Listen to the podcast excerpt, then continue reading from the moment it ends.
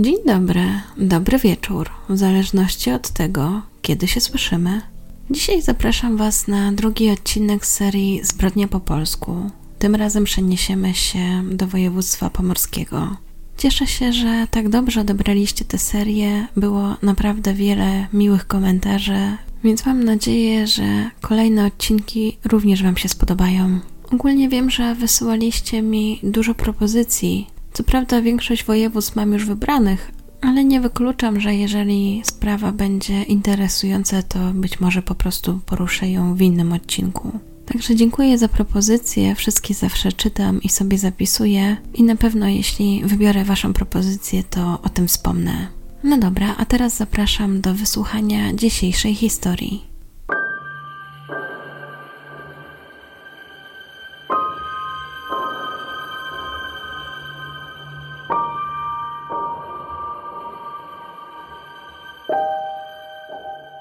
Sławomir Kasprzak miał opinię bogatego biznesmena.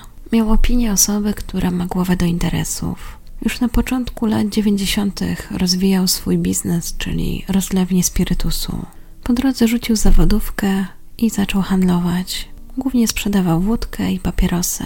Po towar wybierał się na Węgry i do Jugosławii. W końcu te kroki się opłaciły, bo niedługo potem mógł pochwalić się luksusowymi samochodami, domem w Sopocie i jachtem. Ale jak to przeważnie bywa, u boku takiego prężnego biznesmena musiała pojawić się jakaś kobieta. I faktycznie pojawiła, ale jeszcze w latach 80. Jolanta była uważana za lokalną piękność. Wielu mężczyzn się za nią oglądało, to też wzbudzało jakąś zazdrość wśród kobiet, ale jej to nie przeszkadzało, wręcz odwrotnie. Doskonale zdawała sobie sprawę ze swoich atutów. I na tym nie poprzestawała, bo gdy miała okazję, wiedziała jak je wykorzystać. Do pewnego dnia wybrała się na zabawę do miejsca zwanego piekiełkiem. Spotkała mężczyznę, który od razu wpadł jej w oko. Zwrócił jej uwagę, bo wydawał się być bardzo pewny siebie. Robił też wokół siebie dużo szumu, a to sprawiało, że od razu zwracało się na niego uwagę. Jolanta więc uznała, że będzie dobrym kandydatem na to, aby spędzić z nim trochę czasu. Niedługo potem już razem tańczyli, pili razem alkohol. Złapali jakieś takie porozumienie, tak jakby się rozumieli bez słów. Nie chodziło tylko o to, że fizycznie jej się podobał, ale była między nimi tak zwana chemia. Do tego mężczyzna nie omieszkał nie wspomnieć o tym, jak to dobrze mu idzie w biznesie. Był to już czas, kiedy trudnił się handlem, a do tego w planach miał otwarcie butiku odzieżowego. Choć były to lata 80. i jeszcze trwała komuna, to powoli zaczynały docierać głosy, że wkrótce przyjdą zmiany. I to takie zmiany, na których będzie można zarobić. A Sławomir nie zamierzał przegapić takiej okazji. Jeśli chodzi o Jolantę, to miała za sobą trudne dzieciństwo. Dosyć wcześnie straciła matkę, bo jeszcze jako siedmiolatka. Nie ułatwiało też tego to, że wszyscy wokół plotkowali, że zabił ją właśnie jej ojciec. Mimo tego, że oficjalna wersja mówiła o tym, iż był to po prostu nieszczęśliwy wypadek. Kobieta miała upaść i uderzyć się mocno w głowę. Ale to nie był koniec trudnych chwil, bo wkrótce potem i jej ojciec zachorował, a niedługo zmarł. Więc mała Jola i jej młodszy brat trafili pod opiekę swojej babci. Zamieszkali wtedy w przedwojennej kamienicy we Wrzeszczu. Przez chwilę ich sytuacja rodzinna się ustabilizowała, wydawało się, że wszystko powoli wraca do normalności. Ale gdy Jola miała 16 lat, zachorowała jej babcia. Tym razem nastolatka i jej młodszy brat bali się, że trafią do sierocińca. Ale dzięki temu, że Jola miała już te 16 lat i mogła zająć się domem, ta straszna wizja oddaliła się. Wkrótce po tej zabawie w latach 80. Sławomir i Jolanta postanowili zostać parą. Był to jeszcze czas, gdy mężczyzna rozwijał swój biznes. Dlatego początkowo zamieszkali w wynajmowanej kawalerce. Ale Sławomir od początku wiedział, że do czegoś dojdzie, że jego biznes sprawiał, że będzie bogaty. I tak jak to opowiadał Joli, tak wkrótce się stało. Pomysł na handlowanie ubraniami sprowadzanymi z Jugosławii i Węgier okazał się strzałem w dziesiątkę. Wkrótce sprzedawał je na lokalnym targowisku, a niedługo potem już w butiku z odzieżą. W międzyczasie również Jolanta zaangażowała się w prowadzenie sklepu z ekskluzywną odzieżą, a ich majątek stale się pomnażał. Wydawało się więc, że wiodą naprawdę idealne życie. Mieszkali w willi, mieli do dyspozycji luksusowe samochody, mogli sobie pozwolić na wszystko, na co mieli tylko ochotę. Tylko, że Jolancie powoli zaczynało brakować partnera. Z racji swoich biznesów często gdzieś wyjeżdżał, miał jakieś zobowiązania, nie było go w domu, a kobieta potrzebowała mężczyzny na miejscu. Nie chciała być typową panią domu, która czeka na swojego mężczyznę z obiadkiem. Uważała się za atrakcyjną kobietę i chciała korzystać z życia.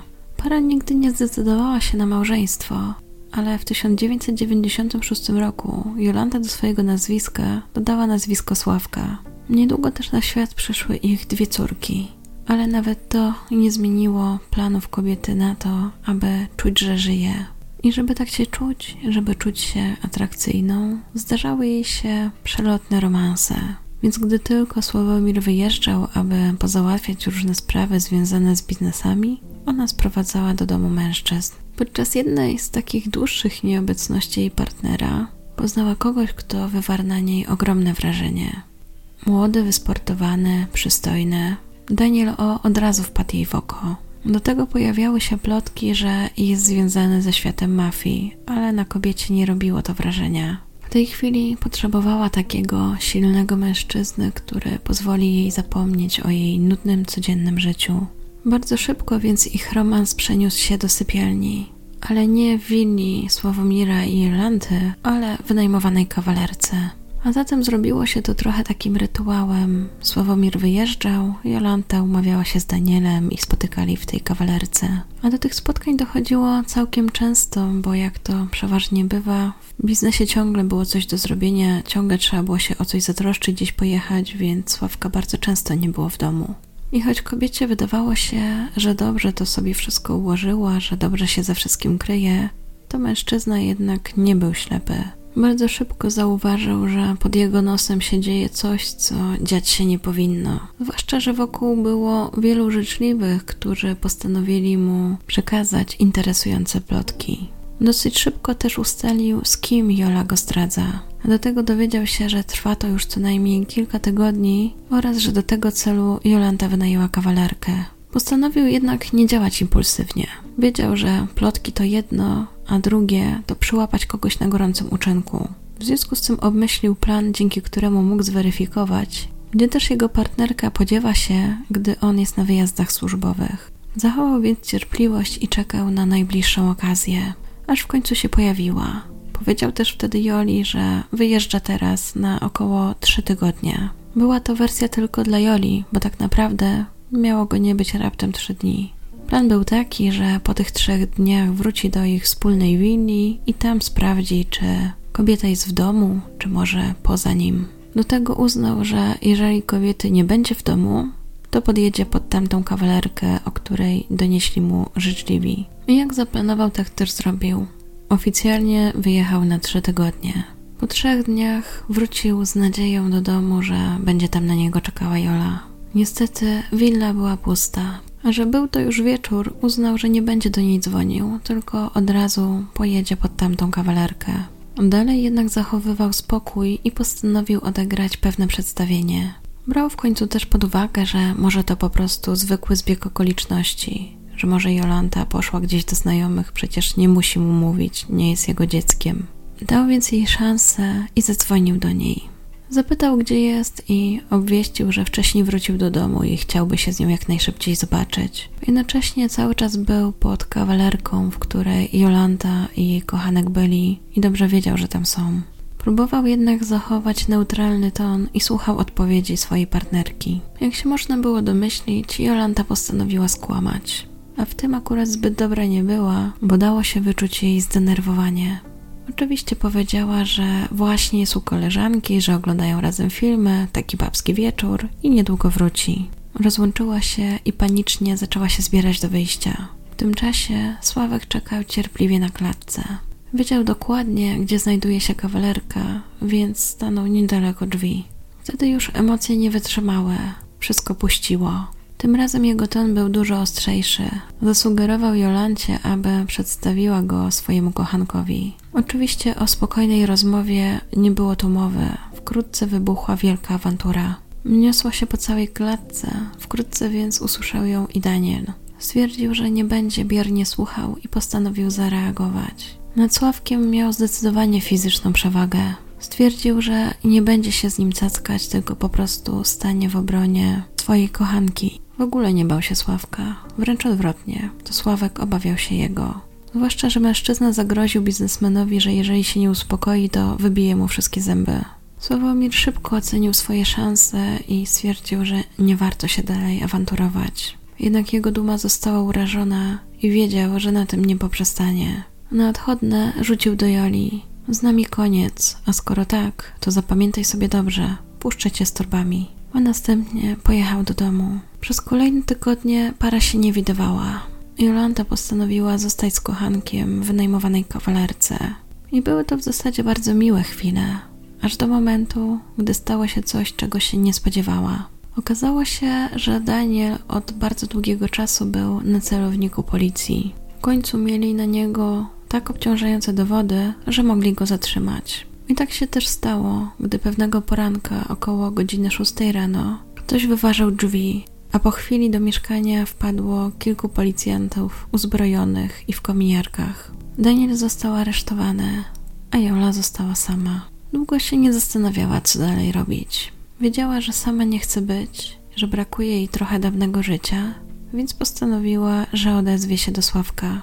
I można powiedzieć, że zrobiła to trochę w taki hollywoodzki sposób, bo odegrała kobietę tęskniącą za swoją prawdziwą miłością, niezwykle skruszoną i bardzo kochającą.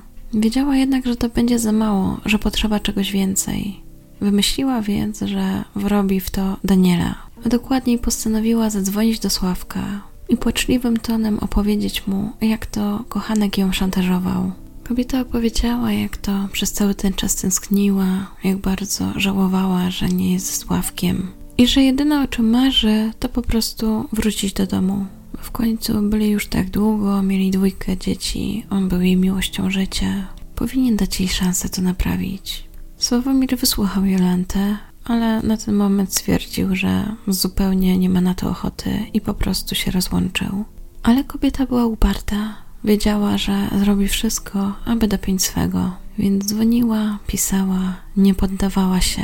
Ten upór się opłacił, bo w końcu Sławek dał się ubłagać. Stwierdził, że faktycznie kobieta jego życia zasługuje na jeszcze jedną szansę, ale z góry zaznaczył, że będzie to tylko na próbę, Jolancie to wystarczyło. Wkrótce wróciła do willi i znów mogła wieść swoje wymarzone życie. Bo jednak życie w kawalerce nie było tym, do czego całe życie dążyła. Przyzwyczaiła się już do życia na pewnym poziomie i zdecydowanie nie chciała z niego rezygnować. Wierzyła, że udaje się znów omotać Sławka i wszystko jakoś się poukłada. Ale mężczyzna stracił już do niej zaufanie i nie zamierzał jej ułatwiać tego powrotu.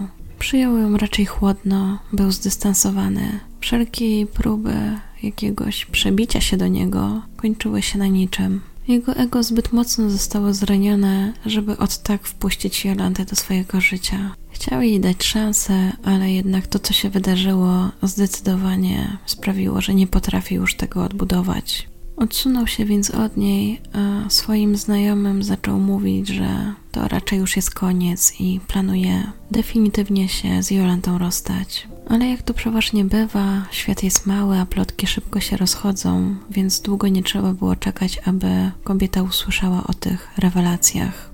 Czuła, że wali jej się grunt pod nogami, że musi zacząć działać, że nie może tak tego zostawić. Byli już razem ze Sławkiem od 20 lat i nie wyobrażała sobie, żeby to miało się skończyć. A przynajmniej nie w ten sposób. Długo nad tym myślała, aż stwierdziła, że jedynym wyjściem, które w miarę będzie dla niej satysfakcjonujące, będzie pozbycie się Sławka.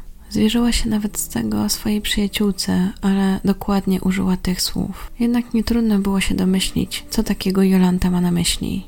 Panie dosyć dobrze się dogadywały i Barbara wiedziała o tym, co takiego u Jolanty się ostatnio działo. A kobieta miała już pomysł, co zrobi. Brakowało jej jeszcze tylko miejsca, w którym potem porzuciłaby ciało Sławka. Ale i na to znalazło się szybko rozwiązanie, bo Jolanta stwierdziła, że po prostu wynajmie od swojej przyjaciółki Barbary garaż. Garaż miał idealną lokalizację, znajdował się na obrzeżach miasta, a do tego Jolanta postanowiła, że zapłaci z góry za cały rok. Barbara więc długo się nie zastanawiała.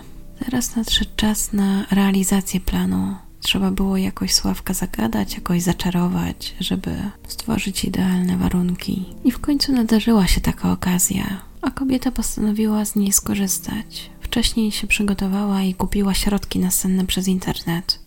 Plan zakładał, że Jolanta zaprosi Sławka na kolację, którą sama przygotuje. W międzyczasie poda mu te tabletki nasenne, a na koniec odbierze mu życie.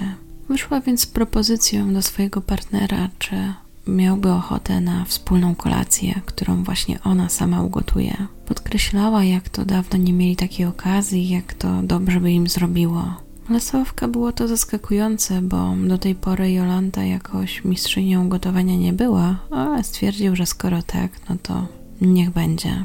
Wszystko miało się wydarzyć 23 lutego 2001 roku. Dzień zaczął się jak co dzień, czyli w ciągu dnia mężczyzna załatwiał swoje sprawy, a do domu wrócił wieczorem około godziny 18. W tym czasie Jolanta przygotowała już potrawę, więc po domu roznosił się przyjemny zapach. Mężczyzna przywitał się z kobietą i powiedział, że niedługo dołączy, tylko ogarnie się po pracy. Po jakiejś godzinie para zasiadła do posiłku.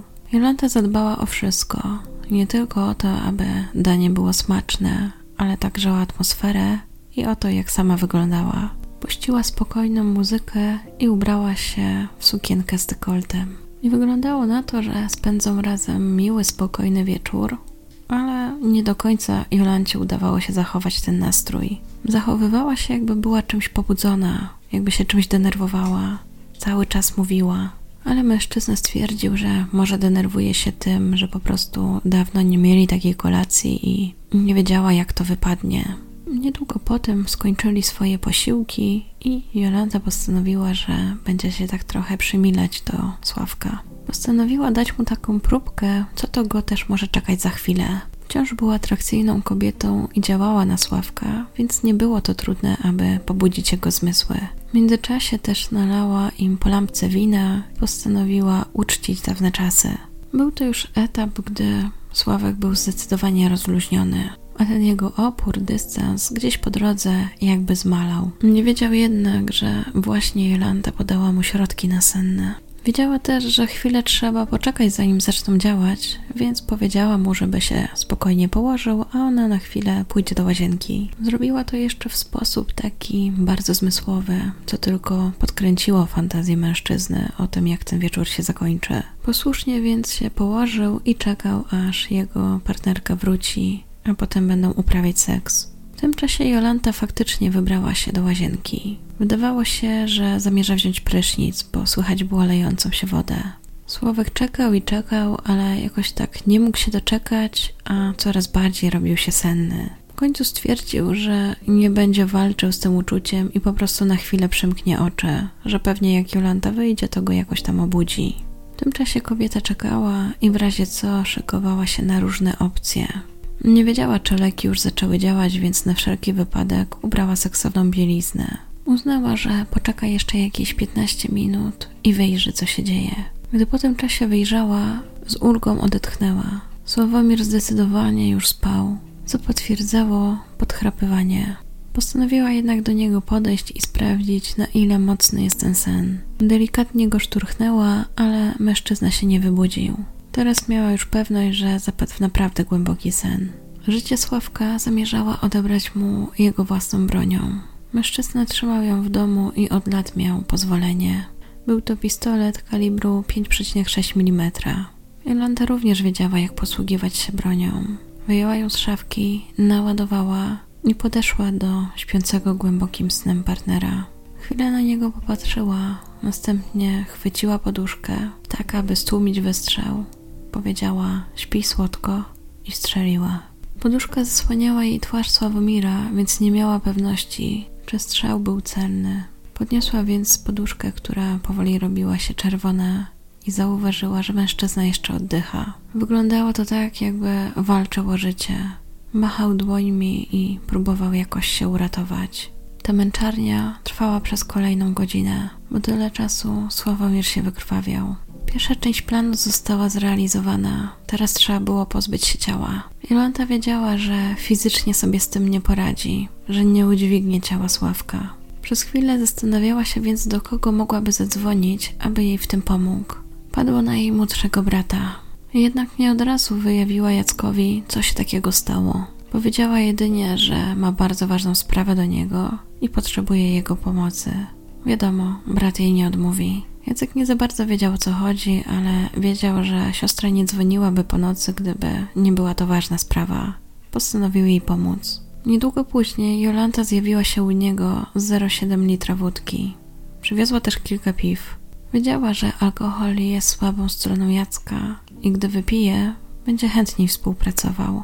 Gdy przyjechała na miejsce, oczywiście brat od razu chciał wiedzieć, co się takiego stało, ale Jolanta zaproponowała, aby najpierw się napili. Podsuwała mu kolejne kieliszki i dopiero gdy zauważyła, że brata wzięło, wyjawiła mu prawdę. Choć będąc bardziej precyzyjną, to byłaby taka półprawda, bo postawiła siebie w roli ofiary. Powiedziała, że zabiła Sławka w samoobronie i teraz nie wie co zrobić. Nie wiedziała, czy wystarczy to, że jest jego starszą siostrą, więc na wszelki wypadek zaproponowała, że zapłaci mu za to. Jacek długo się nie zastanawiał, też jego osąd był zdecydowanie zaślepiony wypitym alkoholem i powiedział, że pomoże Jolancie. Niedługo po tym zjawili się w willi, w której doszło do zabójstwa. Nie znalazłam informacji, gdzie w tym czasie były córki Sławomira i Jolanty, ale nie było ich w domu. Gdy Jacek i Jola dotarli na miejsce, od razu ruszyli w stronę ciała Sławka. Skorzystali z tego, co było pod ręką, a było to prześcieradło, na którym leżał, i owinęli go, tak aby przetransportować z łatwością do samochodu. Teraz kierunkiem miał być garaż, który kobieta wynajęła od swojej przyjaciółki Barbary, ale oczywiście plan nie zakładał tego, że po prostu zostawią tam ciało Sławka i wrócą do swoich domów. Trzeba było je tam po prostu jakoś ukryć. W związku z tym kobieta wymyśliła, że najlepszym sposobem będzie zabetonowanie. Oczywiście w tej kwestii liczyła na pomoc Jacka, więc żeby jego motywacja nie opadła, zaproponowała, że dodatkowo mu za to zapłaci. A brat Joli oczywiście się zgodził, nie tylko ze względu na wybity alkohol, ale też dlatego, że jakoś siostrze odmówić nie potrafił. Okazało się jednak, że zabetonowanie ciała to nie jest taka łatwa sprawa. Zadanie to zajęło Jackowi dwa dni. Tym czasie zarówno Jolanta, jak i jej przyjaciółka Barbara dowoziły mu piach i cement. Pozostała jeszcze tylko jedna kwestia. Trzeba było pozbyć się narzędzia zbrodni. Do tego zadania Jolanta z kolei zaangażowała Barbarę. Poprosiła ją, aby w jakimś odludnym miejscu wyrzuciła broń do morza. I tak też się wkrótce stało. Najtrudniejsza część planu została wykonana. Teraz Jolanta wiedziała, że jeszcze musi jakoś uzasadnić nieobecność Sławomira. Niecały tydzień później, 1 marca, zgłosiła się na komisariat i powiedziała, że jej konkubent zaginął. I tym razem odegrała rolę zatroskanej partnerki, a nawet przerażonej, bo twierdziła, że Sławomira ktoś porwał. Według jej opowieści wyglądało to mniej więcej tak. Przyjechał po niego samochód. Mieli się udać w okolice Warszawy po jakieś pieniądze. Jolanta nie znała tych ludzi. Jakoś jej się nie spodobali. Ale Sławomir wsiadł z nimi do auta i pojechał. Na odchodne zdążył tylko powiedzieć, że chodzi o pieniądze. Kobieta więc cierpliwie czekała, aż jej partner wróci do domu. Zdarzało mu się już wyjeżdżać na kilka dni czy tygodni, więc jakoś się nie martwiła, aż do czasu, gdy kilka dni później odebrała niepokojący telefon. Twierdziła, że skontaktowali się z nią porywacze i zażądali 150 tysięcy złotych okupu. Twierdziła też, że nie ma takich pieniędzy i nie wie, co ma robić dalej. Naprawdę dobrze odegrała zrozpaczoną kobietę. Na tyle, że policjanci założyli jej podsłuch w telefonie. I tu właściwie zaskakująca kwestia, bo ostatecznie udało się nagrać taką rozmowę, podczas której wyglądało to tak, jakby naprawdę porywacz dzwonił i żądał pieniędzy. Ale niestety do dziś nie udało się ustalić, kto ten telefon wykonał. Później jednak wiadome było, że kobieta miała jakiegoś wspólnika, ale nie udało się ustalić, kto to był. Kobieta odgrywała swoją rolę nie tylko przed policjantami, ale także przed wspólnymi znajomymi, a ci bardzo losem Sławka się przejęli i postanowili zorganizować zbiórkę na jego okup. W tym czasie więc śledztwo cały czas toczyło się w kierunku tego, że mężczyzna został porwany. Końcu nie było podstaw, by nie wierzyć Jolancie w jej wersję. Sławek był zamożny, był biznesmenem. Być może faktycznie wszedł z kimś za targ. Choć nie było podejrzanych, to wszystko to wydawało się logiczne. Do tego już policja nieraz w tamtych czasach miała do czynienia z porwaniem, zwłaszcza dla okupu, więc Sławomir wydawał się łatwym celem. I choć wszystko szło zgodnie z planem Jolanty, policja kierowała się fałszywym tropem, to jednak kobieta powoli miała pewne obawy. Zauważyła, że słabym ogniwem jej planu jest jej brat, który ostatnio zaczął jeszcze bardziej nadużywać alkoholu. Bała się, że nie wytrzyma presji i się wygada. Musiała więc szybko znaleźć oparcie w jakimś innym mężczyźnie. W tym czasie śledztwo w sprawie porwania Sławka trwało, ale policja nie miała żadnych wskazówek, jak go odnaleźć. Gdy później wyszło, że to oszustwo, tak oficer CBŚ wypowiedział się o tej sprawie. Sprawa była bardzo trudna, bo osoba, która zgłaszała zaginięcie swojego konkubenta, świadomie wprowadzała w błąd policję i prokuraturę, że doszło do uprowadzenia. Należy pamiętać, że w latach 1999-2002 działały co najmniej trzy bardzo niebezpieczne, zorganizowane grupy przestępcze, które zajmowały się uprowadzaniem ludzi dla okupu. Wyglądało więc na to, że plan Jolanty był idealny. Liczyła na to, że policja z braku nowych dowodów umorzy śledztwo, a ona będzie mogła wrócić do swojego życia. I w ten sposób minęło pół roku. Jolanta wiedziała, że musi coś zrobić, aby zapewnić sobie spokój. Jak już wspomniałam, wiedziała, że brat jest najsłabszym ogniwem, potrzebowała więc nowego mężczyzny, który pomoże jej dokończyć sprawę ze Sławkiem. Przez cały ten czas zajmowała się swoim butikiem i właśnie tam zajrzał atrakcyjny mężczyzna, którego uznała, że warto będzie bliżej zapoznać. Mężczyzna oprócz tego, że był atrakcyjny, to jeszcze wyglądał jak ktoś, kto ma pieniądze. A do tego w końcu w jej butiku też sprzedawane były raczej droższe ubrania. Mężczyzna przyszedł po prezent dla swojej znajomej, a Jolanta postanowiła wykorzystać tę okazję i chwilę z nim porozmawiać. Wojtek był młodszy od kobiety o 15 lat, ale nie stanowiło to problemu dla żadnego z nich. Zwłaszcza, że Jolanta wciąż była zadbaną i atrakcyjną kobietą i podobała się mężczyznom. Długo nie trzeba było, aby mężczyzna zaprosił ją wieczorem na spotkanie. Jolanta idealnie wpasowywała się w jego gusta i miał ochotę spędzić z nią wieczór przy drinku.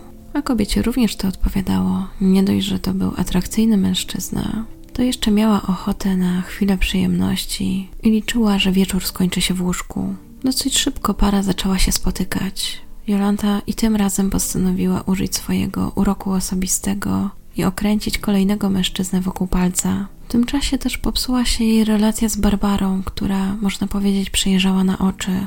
A Jolanta nie mogła dopuścić do tego, aby jej sekret wyszedł na jaw. Postanowiła więc znów odegrać kolejną rolę. Pewnego dnia poprosiła Wojtka o rozmowę i rozpłakała się.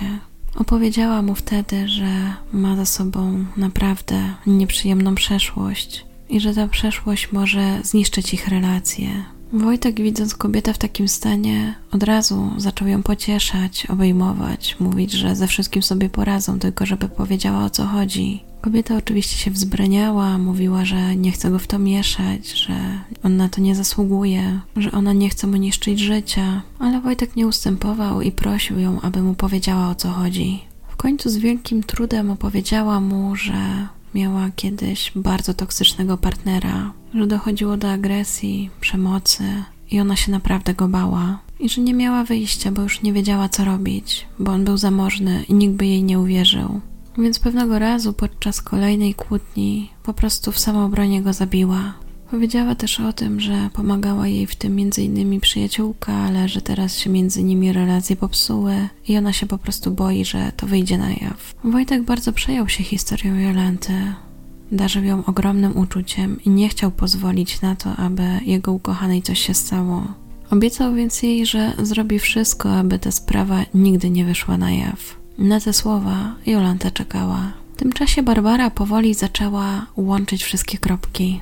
Do tej pory żyła w przekonaniu, że Jola była w toksycznej relacji, że tym, co zrobiła, pomogła swojej przyjaciółce. W końcu przez cały ten czas Basia słyszała, jakim tyranem był Sławek. I pewnie żyłaby długo jeszcze w tej nieświadomości, gdyby nie to, że zobaczyła Jolantę w towarzystwie młodego mężczyzny. Wtedy poczuła, że coś jej się nie zgadzało w tej wersji i zaczęła snuć domysły, że może jednak Jolancie chodziło o coś zupełnie innego. Końcu wiedziała, że Sławek planuje od niej odejść i być może nie chciała po prostu zostać bez pieniędzy. Był to moment, w którym poczuła się wykorzystana, ale jeszcze nie zdecydowała, co z tym zrobi. Jolanta, wiedząc, że teraz ma dwa słabe ogniwa, swojego brata i swoją przyjaciółkę, postanowiła działać i do tego właśnie był jej potrzebny Wojtek. Powiedziała mu, że ciało zostało schowane w garażu, właściwie zabetonowane, ale że nie może tam zostać, bo dwie osoby jeszcze wiedzą o tym miejscu. Para ustaliła więc, że najlepiej będzie zabrać stamtąd ciało Sławka. W tym celu Wojtek kupił młot pneumatyczny i łopatę.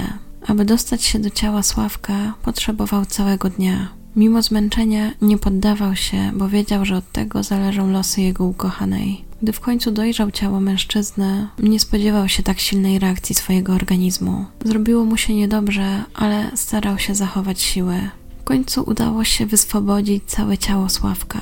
Następnie wraz z Jolantą wrzucili je do worka, a potem do bagażnika. Plan był taki, że zostawią je w lesie.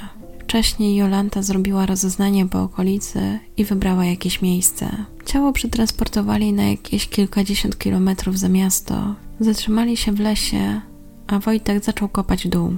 Następnie wrzucili tam ciało Sławka, dla pewności oblali benzyną i podpalili. Patrzyli, jak powoli się spala, chcieli mieć pewność, że nic po mężczyźnie nie zostanie. Gdy w końcu ciało przestało się palić, Jolanta postanowiła sprawdzić, czy wszystkiego się pozbyli. Okazało się, że zostało jednak kilka kości. Kobieta postanowiła więc je wygrzebać i wrzuciła potem do pobliskiej rzeki. W tym czasie Wojtek zakopał dół, a potem przykrył liśćmi. Teraz Jolanta mogła odetchnąć. Raz na zawsze pozbyła się dowodów łączących ją ze śmiercią Sławka. Nieświadomie też sprawiła, że jeszcze bardziej wzmocniła swoją więź z Wojtkiem. Wydawało się, że mężczyzna poza nią świata nie widzi. I początkowo tak było, ale pojawił się problem. Wojtek nie do końca mógł sobie poradzić z tym, co widział i co zrobił. To z kolei coraz bardziej denerwowało Jolę, która przestała już odgrywać rolę słodkiej ukochanej. Coraz częściej zdarzały jej się wybuchy czy brak czasu dla partnera. A Wojtek to zauważał i coraz więcej rozmyślał o tym, co zrobił. Zaczynało do niego dochodzić, że coś tu się chyba jednak nie zgadza. Widział, jak ogromny wpływ miała na niego Jola i nie wiedział za bardzo, co z tym zrobić. Powoli jednak dochodziło do niego, że chyba został wykorzystany. Mimo tego wciąż próbował ratować swój związek z kobietą, ale ta zrobiła się oschła, zdystansowana, nie miała dla niego czasu. Po drodze namówiła go jeszcze na kredyt na mieszkanie.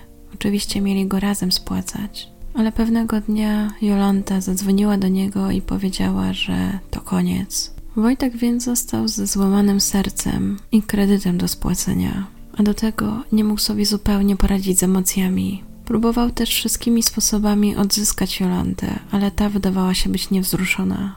Lekceważyła mężczyznę, a wkrótce wyjechała z kraju. Wojtek trzymał w sobie tę tajemnicę do 2006 roku. W końcu stwierdził, że to jest ten moment, w którym dłużej już nie wytrzyma i musi iść na policję. Dręczony wyrzutami sumienia wyznał całą prawdę. Opowiedział, jak to pomagał Jolancie w wydobyciu ciała Sławomira z garażu, następnie jak je przetransportowali na Kaszubę, potem jak je spalili. Dodał informacje również o szczątkach, które wrzucili do rzeki. Śledczy nie byli w stanie uwierzyć w to, co słyszą.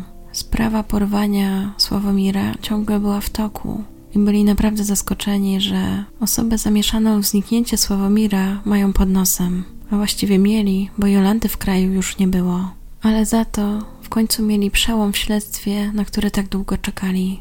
Nie zajęło im też długo, aby dotrzeć do Barbary, przyjaciółki Jolanty. Ta zapytana również wszystko opowiedziała. Wspomniała także o tym, że pozbyła się pistoletu, wyrzucając go do morza w Gdyni. Śledczy mieli więc solidne podstawy, aby zatrzymać Jolantę. Tylko okazało się, że ta siedzi w Stanach Zjednoczonych. W związku z tym za kobietą wysłano międzynarodowy list gończy. W tym czasie Jolanta układała sobie życie na nowo za granicą. Czuła, że Wojtek może również okazać się słabym ogniwem, dlatego wymyśliła, że za oceanem będzie bezpieczna. Tam też poznała nowego partnera, z którym dosyć szybko ułożyła sobie życie. Wyszła za niego za mąż, ale nie zmieniła nazwiska. Nie wiedziała, że w sierpniu 2008 roku prokuratura zaocznie sporządziła zarzuty wobec niej. Na tej podstawie można też było wystąpić o jej ekstradycję. Kwestię tę rozpatrzył amerykański sąd, który przychylił się do wniosku. Niedługo po tym kobieta została aresztowana przez FBI w Las Vegas, a ostatecznie w maju 2009 roku trafiła do polskiego aresztu. Ustalenia prokuratury odnośnie tego, co zrobiła Jolenta, wyglądały mniej więcej tak. Kobieta zjadła ze swoim partnerem kolację, następnie szykowali się do snu. Później zimną krwią pan Kasprzak został zastrzelony przez swoją konkubinę z przełożeniem broni do głowy przez nakrytą poduszkę. Jego zwłoki zostały przewiezione w inną dzielnicę Trójmiasta, gdzie w wynajętym garażu zostały zalane i zabetonowane. Tam przeleżały rok. Ze względu na różne okoliczności kobieta postanowiła te zwłoki odkuć.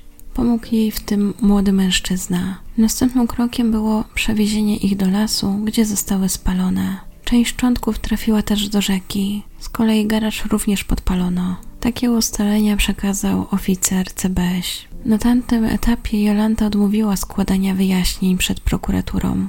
To, co jeszcze śledczych nurtowało, to był motyw. Ostatecznie przyjęto dwie wersje. Policjanci wiedzieli, że w czasie, gdy doszło do zabójstwa, związek Sławomira i Jolanty powoli się kończył. Kobieta wdała się w romans i mogła się obawiać, że zostanie z niczym. Drugą wersją była zemsta. Chodziło o to, że w tym czasie policja aresztowała Daniela, z którym wtedy się Jolanta spotykała. Mogła więc założyć, że Sławomir miał coś z tym wspólnego. Jeśli chodzi o związek Sławomira i Jolanty, to przyjaciółka kobiety tak się o tym wypowiedziała. Przyjaźniłam się z nią kilka miesięcy. Razem piłyśmy kawę u niej w sklepie. Opowiadała mi o swoim życiu ze Sławkiem. Po czym zaczęła mówić, że go zabije. Mówić, a obrócić w czyny to duża różnica. Oni męczyli się w tym związku. Ona szczególnie, bo nie chciała wieść normalnego życia rodzinnego. W końcu, po 10 latach od zabójstwa Sławomira, rozpoczął się proces. To, co było kluczowe, to to, że prokuratura miała tylko poszlaki. Bazowała głównie na zeznaniach Wojtka i Barbary. Do tego udało się jeszcze wydobyć zeznania od brata Jolanty. Nie było jednak żadnych bezpośrednich dowodów, które potwierdzałyby winę kobiety, bo nie było ani broni, ani ciała. Co prawda policjantom udało się dotrzeć do miejsca, gdzie zostało spalone ciało Sławomira, to jednak badania DNA tego, co zostało, nie potwierdziły, że było to jego ciało. Jeśli chodzi o Jolantę, to zarzekała się, że jest niewinna. Zmieniła jednak trochę wersję wydarzeń. Tym razem nie mówiła już, że mężczyzna został porwany, ale że celowo wyjechał za granicę z powodu długów i konfliktów. Według niej miał się ukrywać w Ameryce Południowej, a do tego mieli się przynajmniej dwa razy spotkać raz w Chicago, raz w Meksyku. Ze łzami w oczach mówiła, że dawał jej pieniądze, że pytał, jak się mają dzieci i że teraz mieli spotkać się w Hawanie na Kubie. Ale do spotkania nie doszło. W takim tonie była mniej więcej prowadzona obrona Jolanty. Jej adwokat twierdził, że Sławomir prowadził różne interesy, że mógł się narazić na niebezpieczeństwo, że przecież miał wrogów. Podkreślał, że mógł zostać porwany i że jest szansa, że już nie żyje, bo zginął z rąk porywaczy. Sąd jednak nie dał wiary tej linii obrony. Uznał, że zeznania świadków są na tyle wiarygodne, że obciążają kobietę. Do tego przedstawiona została opinia biegłych, Określono, że Jolanta nie jest chora psychicznie ani upośledzona umysłowo. Zauważono jednak u niej szereg cech zaburzeń osobowości, między innymi tendencję do przedstawienia się w jak najlepszym świetle i do zachowań teatralnych. Według biegłych kobieta posiadała zdolności manipulacyjne, była egocentryczką, nie miała wyraźnego poczucia lęku i charakteryzowała się zaburzeniem uczuciowości wyższej. Do tego nie liczyła się z uczuciami innych i była skłonna do ich obwinienia. Zaburzenia te jednak nie były na tyle głębokie, by miały wpływ na poczytalność. Biegła wspomniała także o alkoholizmie ojca, wczesnej śmierci matki, a później babci. Był to moment, w którym Jolanta płakała. Ogłaszając wyrok, sąd podzielił opinię prokuratury, że oskarżona zastrzeliła mężczyznę, po czym ukryła jego ciało i zabetonowała je w posadce garażu. Uwzględniono także udział jej brata Jacka oraz udział Barbary, jej przyjaciółki. W przypadku Jolanty sąd powiedział: Sąd uznaje winną Jolantę WK tego, że między 23 a 25 lutego 2001 roku strzałem w tył głowy zabiła swojego konkubenta Sławomira K. Jej zachowanie świadczyło o braku skrupułów i bezwzględności. W związku z tym sędzia Krzysztof Ratusznik ogłosił wyrok 25 lat pozbawienia wolności. Oznaczało to, że dopiero mając 72 lata kobieta będzie mogła ubiegać się o warunkowe zwolnienie. Tak jak wspomniałam, wyrok usłyszeli także Barbara i Jacek. Jeśli chodzi o Barbarę, to za pomoc w ukryciu zwłok i zacieranie śladów otrzymała wyrok w zawieszeniu. Jacek otrzymał rok pozbawienia wolności. Jeśli chodzi o Wojtka, od którego to wszystko się zaczęło, on również stanął przed sądem i również usłyszał wyrok w zawieszeniu. Jacek tak tłumaczył swój udział w tej zbrodni. Przyjechała po mnie, miała piwo i wódkę, nie mówiła o co chodzi. Dopiero w domu zobaczyłem zwłoki, a ona ryczała, że brat jest od tego, by siostrze pomóc. Jolanta w chwili odczytywania wyroku siedziała zamknięta w klatce za kuloodporną szybą. Nie okazała żadnych emocji, gdy usłyszała winna zbrodni zabójstwa. Jej adwokat zapowiedział apelację. W grudniu 2010 roku Gdański Sąd Apelacyjny utrzymał wyrok 25 lat pozbawienia wolności dla Jolanty. Wyrok był prawomocny. Obrona nie wykluczała kasacji, ale nie znalazła informacji o tym, czy została ona złożona. Sąd apelacyjny uznał, że sąd pierwszej instancji właściwie ocenił dowody poszlakowe. Podkreślił też, że wysokość wyroku była adekwatna do okoliczności sprawy i sposobu działania oskarżonej. Obrońca próbował powołać się na to, że prokuratura, jak i sąd nie zrobiły wszystkiego, by odnaleźć broń, z której miał być zastrzelony mężczyzna ale biegli wezwani przez prokuraturę potwierdzili, że dno w tym miejscu, gdzie miałaby być broń, jest tak zamolone, że nie ma na to szans. W związku z tym wszystkie te argumenty zostały odrzucone przez sąd. I to już wszystkie informacje, jakie znalazłam o tej sprawie. Jestem ciekawa, co Wy o niej sądzicie i czekam na Wasze zdanie w komentarzu. Wybrałam tę sprawę, bo wydała mi się bardzo nietypowa Rzadko mamy do czynienia z taką manipulacją, przynajmniej w polskich sprawach, więc nie dziwi, że w mediach bardzo często Jolanta była określana jako femme fatale.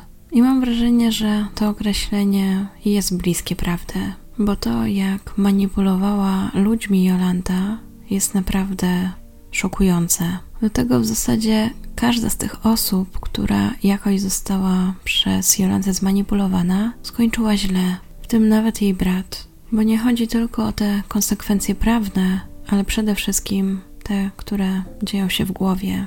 Mam wrażenie, że wszyscy, którzy brali udział w tej zbrodni, mają do dziś ogromne wyrzuty sumienia, oprócz samej Jolanty. Ale to już oczywiście moja opinia. Na podstawie tego, co Wam opowiedziałam i nagranie, które jest opublikowane w internecie, na którym widać reakcję Jolanty na wyrok. Jak coś znajdziecie je w linkach. A ja Wam dziękuję za wysłuchanie, dziękuję za wszystkie komentarze, łapki w górę i subskrypcje. Życzę miłego dnia, dobranoc, do usłyszenia.